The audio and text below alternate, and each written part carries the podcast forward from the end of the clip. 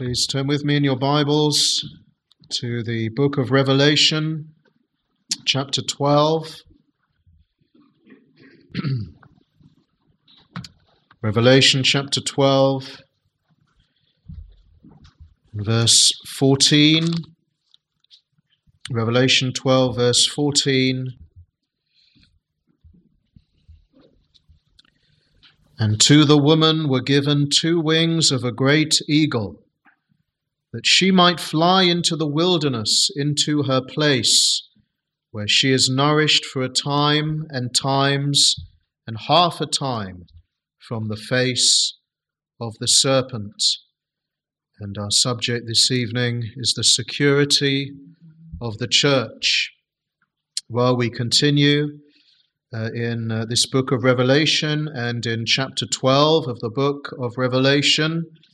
We are now into the fourth cycle, the fourth view of the gospel age, the fourth of seven views, different angles of uh, the gospel age. And uh, as I mentioned last week, uh, the fourth cycle is also the beginning of the second half of the book of Revelation. We're uh, just over halfway through this book, and the first half of the book focused on the outward struggle of the church and the outward warnings to the world to repent and the outward working of God's will in the world. So the first part really was the outward, all outward, the outward working of God's will and everything that that involved. But now, in the second half of the book, we go behind the scenes, as it were, and uh, we see the spiritual battle that is taking place. Satan and uh, uh, his legions of fallen angels and his demons are warring against Christ and against the gospel and against the church. And uh, so a spiritual battle is taking place behind the scenes. And uh, it's every bit as real as the outward battle. The spiritual battle is not figurative or imaginary or make believe. It is very real and very serious. And uh, this uh, battle between uh, Satan and uh, the church and Christ has uh, been going on for a long time. We considered last week how even before the Lord Jesus Christ was born into this world, Satan was scheming to prevent his birth. He schemed to harm Israel and to uh, kill off the faithful, those who carried the promises of the Messiah, and uh, how he would uh, put even into the heart of Herod when Christ was born to uh, slay all the children, all those who were two years old and under. Satan put that into Herod's heart because, as we read in verse 4 of chapter 12 at the end, the dragon stood before the woman, which was ready to be delivered for to devour her child as soon as it was born. The church is the woman. The church will, in a sense, give birth to Christ because the church was anticipating, longing for Christ, prophesying of Christ, and uh, Christ would come from the faithful seed, those who uh, believed in the promises of Christ, and through the nation of Israel, of course. So uh, the woman represents the church, and uh, as soon as she is about to give birth to the Christ child, Satan is there Satan wants to devour the child as soon as it is born. But he does not succeed. The child is born, verse 5. She brought forth a man child who was to rule all nations with a rod of iron, and her child was caught up unto God and to his throne. This is, of course, the Lord Jesus Christ. Christ comes into the world and Satan is not able to do anything about it.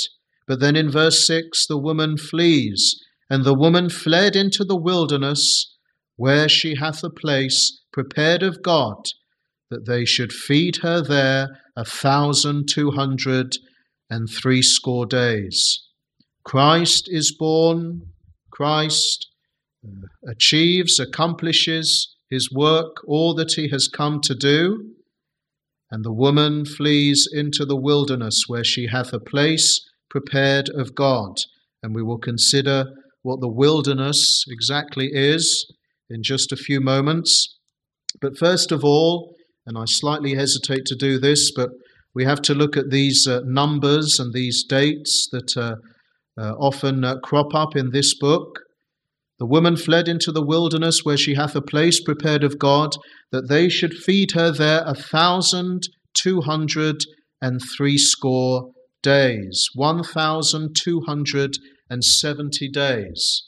Well, we've already seen this number in uh, the previous chapter, just to remind you, chapter 11 and uh, verse 3 And I will give power unto my two witnesses, and they shall prophesy a thousand two hundred and threescore days, clothed in sackcloth. This is uh, uh, the gospel age. This is what this date is a thousand two hundred and threescore days, the period in which the church will be a witness. The two witnesses speak of the church, and uh, in that gospel age, they will witness to all those around them. And uh, by the way, the same time is mentioned also in verse 2 when uh, the holy city shall they tread underfoot forty and two months. Forty two months is uh, uh, 1,270 days. If you take a month to be 30 days, uh, then uh, uh, 1,270 days is 42 months. So uh, this is the same time, 40 and two months, when uh, uh, the, the true church, the true witness of the church will be active, and also the nominal church will be trodden underfoot by uh, the Gentiles and by the world. During the gospel age, that will happen side by side. The true witness of the church, but then also alongside that, the nominal believers who will not prosper. So then, when we come to verse 12, we ought to know what that time means in verse 6 a thousand two hundred and threescore days. Well, it's the same thing. It's the gospel age. The church will be in the wilderness uh, for the whole of the gospel age. And uh, uh, in verse 14, just to tie it up even more, it's the same time mentioned in this verse because the same thing is being uh, recounted here. And to the woman were given two wings of a great eagle that she might fly into the wilderness. This is the same thing that is being spoken of. Into her place where she is nourished for a time and times and half a time from the face of the serpent. Well, now we don't need to worry or get confused when we read a time and times and half a time because we know this is the same time. This is the gospel age. And uh, well, again, I hesitate to do this because I feel I'm already losing you with all these statistics. But uh, a time uh, and times and half a time, that is uh, best understood as the three and a half years, which is 1,270 days. Three and a half years, 42 months, 1,270 days is the same time. And uh, how the commentators interpret this, a time and times and half a time, well, a time is one year, that's one year, and a times, that's two years, because it's the plural of time. So uh, a time is one year, times is two years, and if you add one plus two, then you get three, and then you have half a time. So three and a half years. So it's really the same time. I hope you uh, haven't been entirely lost. Don't get uh, uh, confused by these numbers. Really, what you have to understand is that they're the same time. They're just presented in different ways. And that's keeping with the rest of the book of Revelation. We've uh, already spoken so many times that uh, the book of Revelation presents to us different angles of the same thing, different views of the same thing. So it's true with the statistics and the numbers that are given. They're different representations of the same time, whether it's a time and times and half a time, or 1,270 days, or three and a half years, or 42 months. It's just different views of the same thing. It's in keeping with the book of Revelation. So, uh, thankfully, we've got through that, and that's the gospel age. But uh, the woman, the church, she uh, has given birth to Christ, as it were, and she flees into the wilderness. And uh, we note in verse 6 that this is a place prepared of God. This is a good place, a place of safety, a place of security. But why does the church need to go into the wilderness? Why does the church need this security? Well, because Satan will persecute the church. Look at verse 12. Therefore rejoice, ye heavens, and ye that dwell in them. There's rejoicing in heaven because Christ has been born, Christ has accomplished his great work. Therefore, there is rejoicing in heaven. He has uh, paid the sin debt of all those who trust in him. He has ascended up on high. Therefore, rejoice, ye heavens. But woe to the inhabitants of the earth and of the sea. Why? For the devil is come down unto you, having great wrath, because he knoweth that he hath but a short time. The devil is, of course, still on the earth, and he has great wrath. He hasn't been able to do away with Christ, and he knows he has a short time, and surely he knows that he will not win this battle, but it seems that this only makes him more angry and more full of rage. And verse 13, and when the dragon saw that he was cast unto the earth, he persecuted the woman which brought forth the man child. Again, having failed to uh, do away with Christ, now he will persecute the church. And to the woman, verse 14, were given two wings of a great eagle, that she might fly into the wilderness, into her place, where she is nourished for a time and times and half a time from the face of the serpent. So the woman in the wilderness, she is given two wings of a great eagle. And uh, well, we read from Isaiah chapter 40 and verse 31 that expression of the wings of an eagle, so often used to express God's help for the church, how God will help the church. Isaiah 40:31 But they that wait upon the Lord shall renew their strength they shall mount up with wings as eagles, they shall run and not be weary, and they shall walk and not be faint. This is how the Lord will help his people. This is how it is expressed. But perhaps more relevant to our thinking uh, this evening, if you please turn with me to uh, the book of Exodus and uh, chapter 19.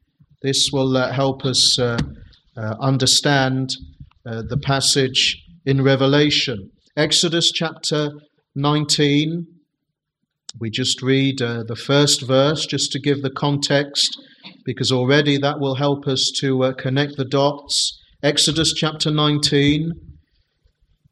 In the third month, when the children of Israel were gone forth out of the land of Egypt, the same day came they into the wilderness of Sinai. So, this is the children of Israel. They have just been brought out of slavery, out of the land of Egypt. Where have they come? They've come into the wilderness of Sinai. And then, well, verse 3 Moses went up unto God, and the Lord called unto him out of the mountain, saying, Thus shalt thou say to the house of Jacob, and tell the children of Israel, and these words are very interesting in verse 4 Ye have seen what I did unto the Egyptians, and how I bare you on eagle's wings, and brought you unto myself. So it's the same language that we are seeing here. The wilderness is mentioned here, Israel in the wilderness, and the eagle's wings, the Lord's words to Moses to give to the children of Israel. And really, the point is this Israel is, of course, a type of the church. And God had led Israel out of slavery in Egypt into the wilderness. And it was in the wilderness where God prepared the children of Israel to enter into the promised land. In the wilderness. And that is just like the church. The church, well, in a sense, in a great sense, has been brought out of slavery, has been liberated by the work of Christ, as I've mentioned. Christ has come and suffered and died. He has ascended up on high. Now the church is out of bondage, out of slavery. And we are, as it were, in the gospel age, in the wilderness. God leads the church into the wilderness, and it is in the wilderness where God is preparing us for the promised land. What is our promised land? The promised land is heaven, of course. We have been brought out of slavery. We are in the wilderness in the gospel age, and we'll speak a little more about what that means. But the Lord is preparing us for the promised land to enter into heaven. And it's the same illustration. This helps us to understand it. We are in the wilderness just as the children of Israel were in the wilderness. And of course, well, you know these things very well. How the church is so often described as uh, uh, being pilgrims passing through this world, just as the children of Israel they did not belong to any nation, as it were. They were in the wilderness. They were passing through. And uh, uh, the first letter of Peter, chapter 2 and verse 11, he speaks to the believers Dearly beloved, I beseech you, as strangers and pilgrims, abstain from fleshly lusts. That's the church, strangers and pilgrims.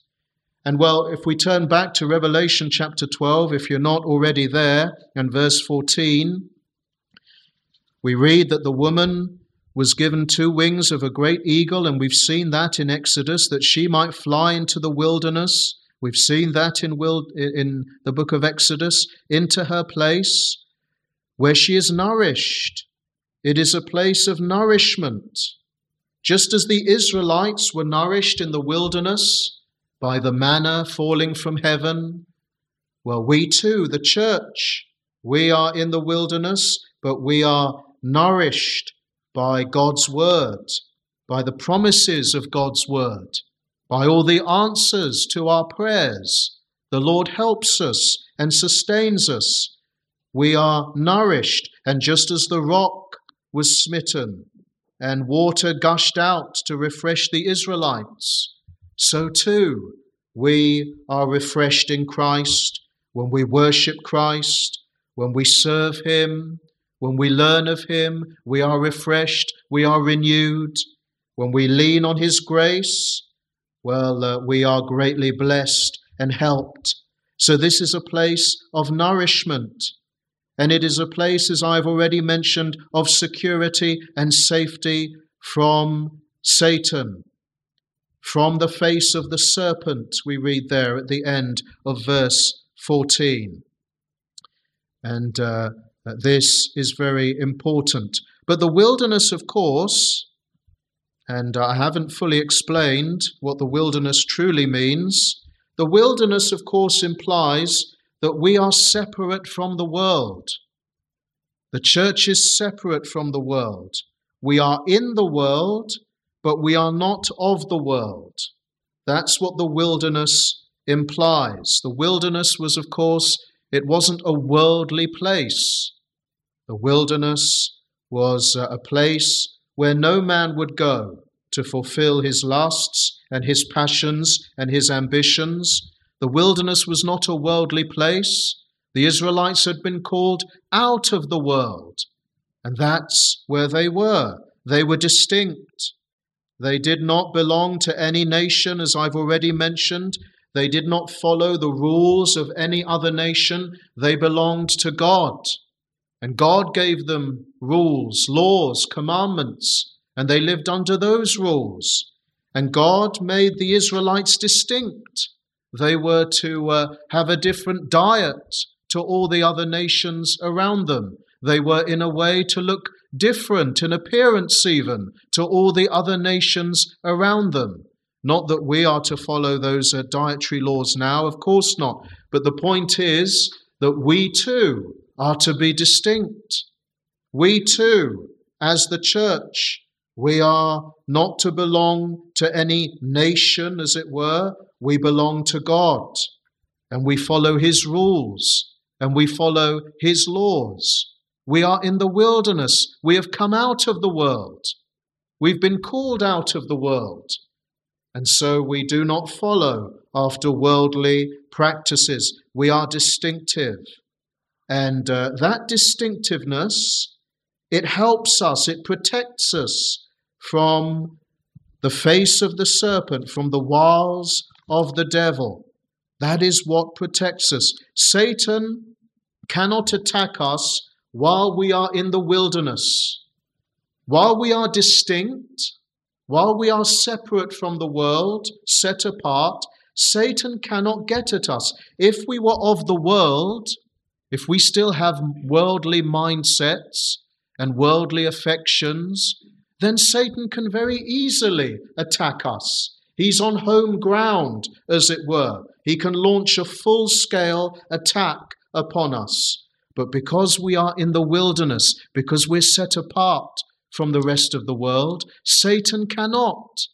That's the teaching, really, of these verses. The wilderness, our distinctiveness, it's our safety. I've often mentioned that uh, the church is never so beautiful, never more beautiful than when it is set apart and distinct but also, you could equally say that it's never more protected than when it is set apart and when it is distinct.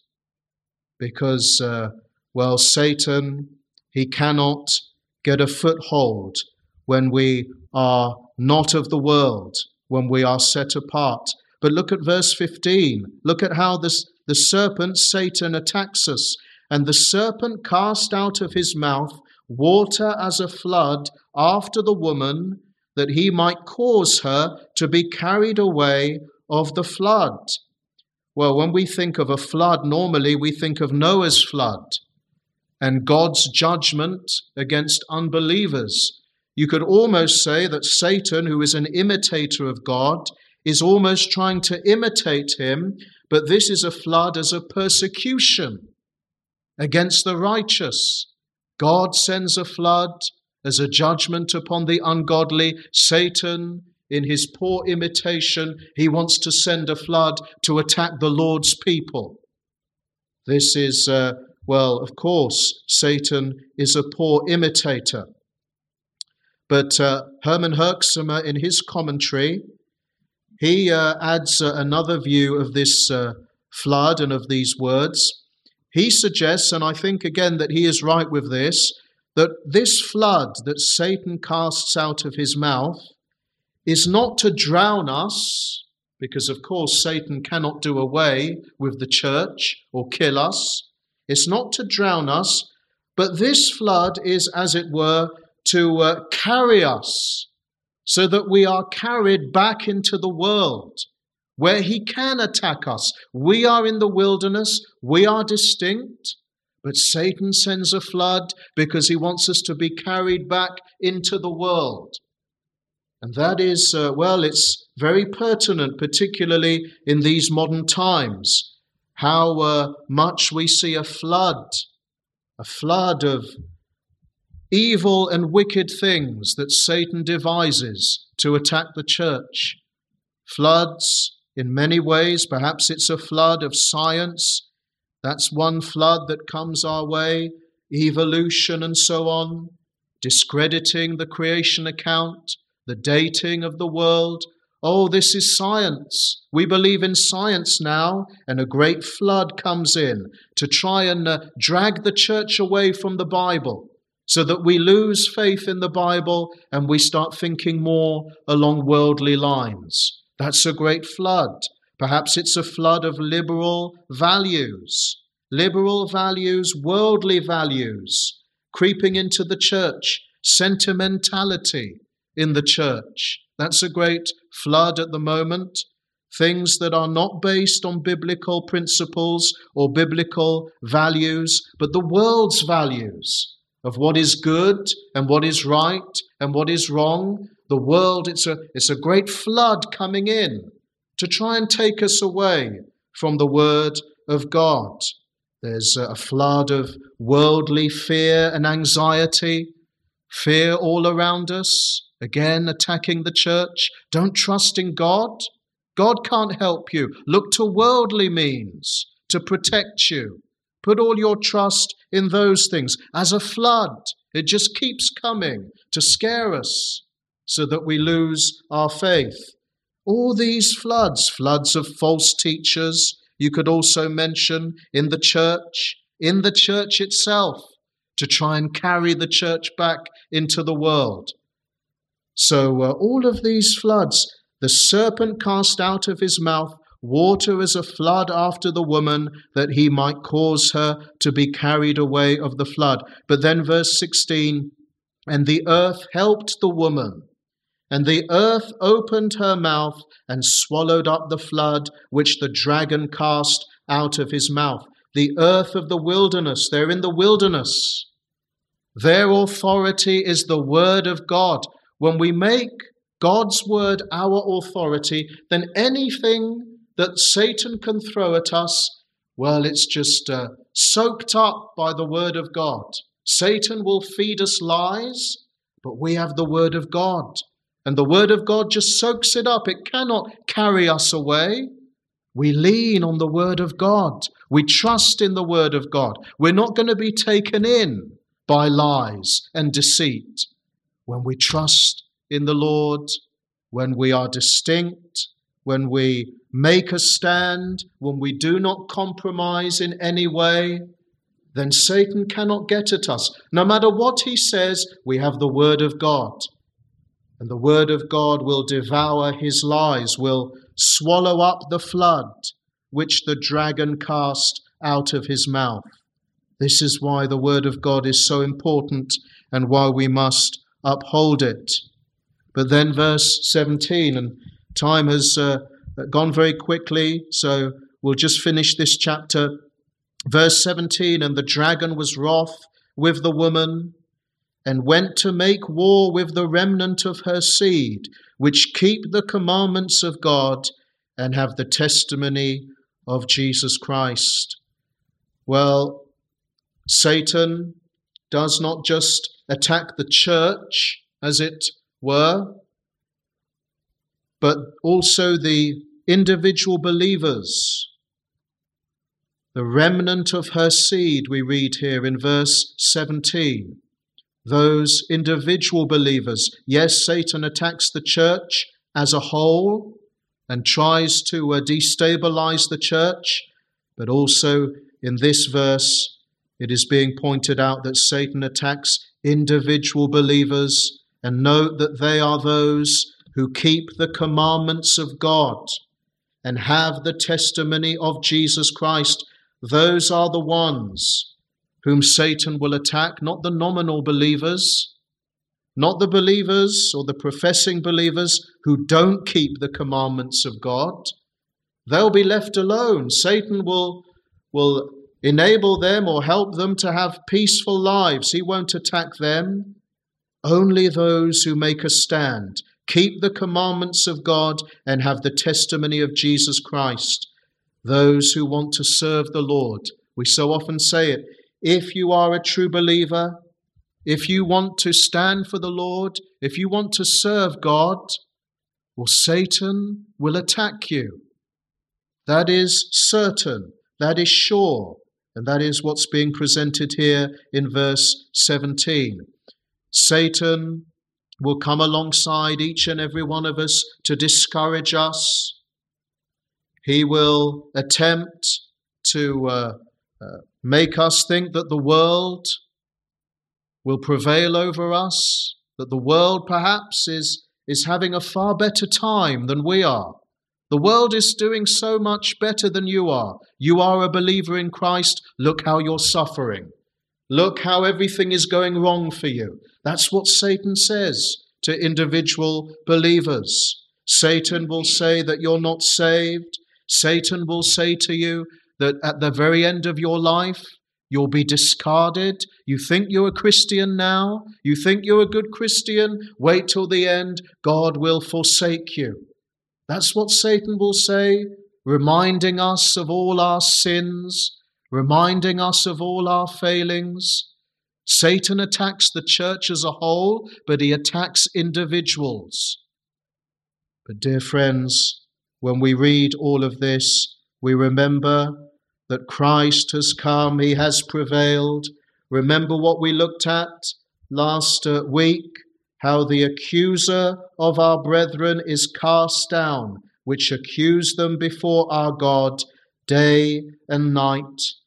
And verse 11, just to close, and they overcame him by the blood of the Lamb and by the word of their testimony, and they loved not their lives unto the death.